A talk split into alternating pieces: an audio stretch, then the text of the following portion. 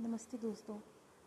तो आज मैं आपको एक कहानी सुनाने जा रही हूँ जिसका शीर्षक है मित्रता का लाभ।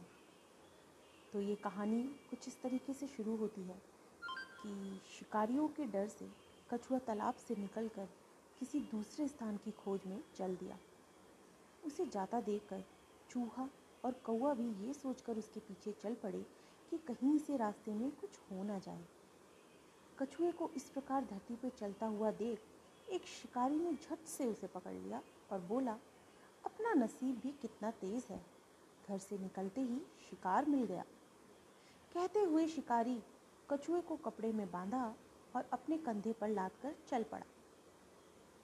कछुए को इस प्रकार पकड़ा जाता देखकर कौवा और हिरण और साथ में चूहा भी शिकारी के पीछे पीछे चलने लगे।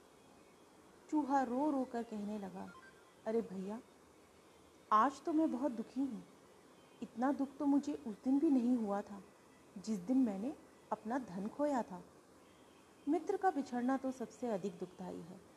सच्चे दोस्त बहुत मुश्किल से मिलते हैं।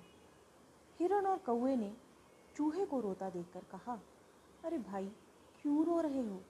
अब रोने से क्या लाभ? हमें ये बताओ कि अब हम क्या करें जिससे कछुए की जान बच सके। चूहा थोड़ी देर के लिए रुका, फिर कुछ सोच कर कहने लगा, अरे मित्र, बात बन गई। क्या बात बन गई? जरा हमें भी तो पता चले। हिरण ने पूछा। देखो मित्र हिरण, तुम इस शिकारी के रास्ते आगे जाकर भागो और कुछ दूर जाकर नदी किनारे धरती पर गिर जाना। कौवा तुम्हारे ऊपर बैठकर तुम्हें खाने के अंदाज में चोंच मारेगा। शिकारी समझेगा कि तुम मर गए हो और तुम्हें पकड़ने के चक्कर में वो कछुए को छोड़ देगा।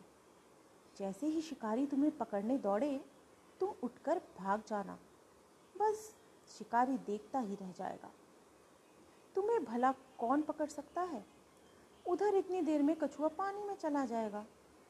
वाह मित्र वाह, तुम्हारी बुद्धि की हम जितनी भी तारीफ करें कम है। वास्तव में तुम्हारा जैसा बुद्धिमान दोस्त मिलना बहुत कठिन है। कौवा और हिरण जोर जोर से हंसने लगे।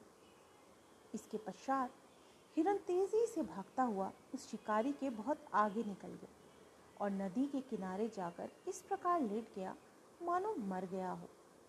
कौवा पास ही एक वृक्ष पर बैठ गया।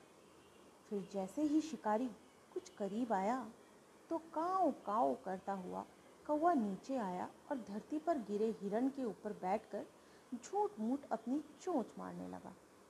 शिकारी ने जैसे ही उस मोटे ताज़े हिरण को मरा पड़ा देखा तो उसके मुंह में पानी आ गया। उसने उस कछुए को धरती पर छोड़ दिया और हिरण की ओर लपका। पीछे आते चूहे ने कछुए के बंधन काट कर उसे शिकारी के जाल से मुक्त करा दिया। शिकारी को अपनी ओर आता देख हिरण और कौवा वहाँ से ऐसे गायब हुए जैसे गधे के सिर से सींग।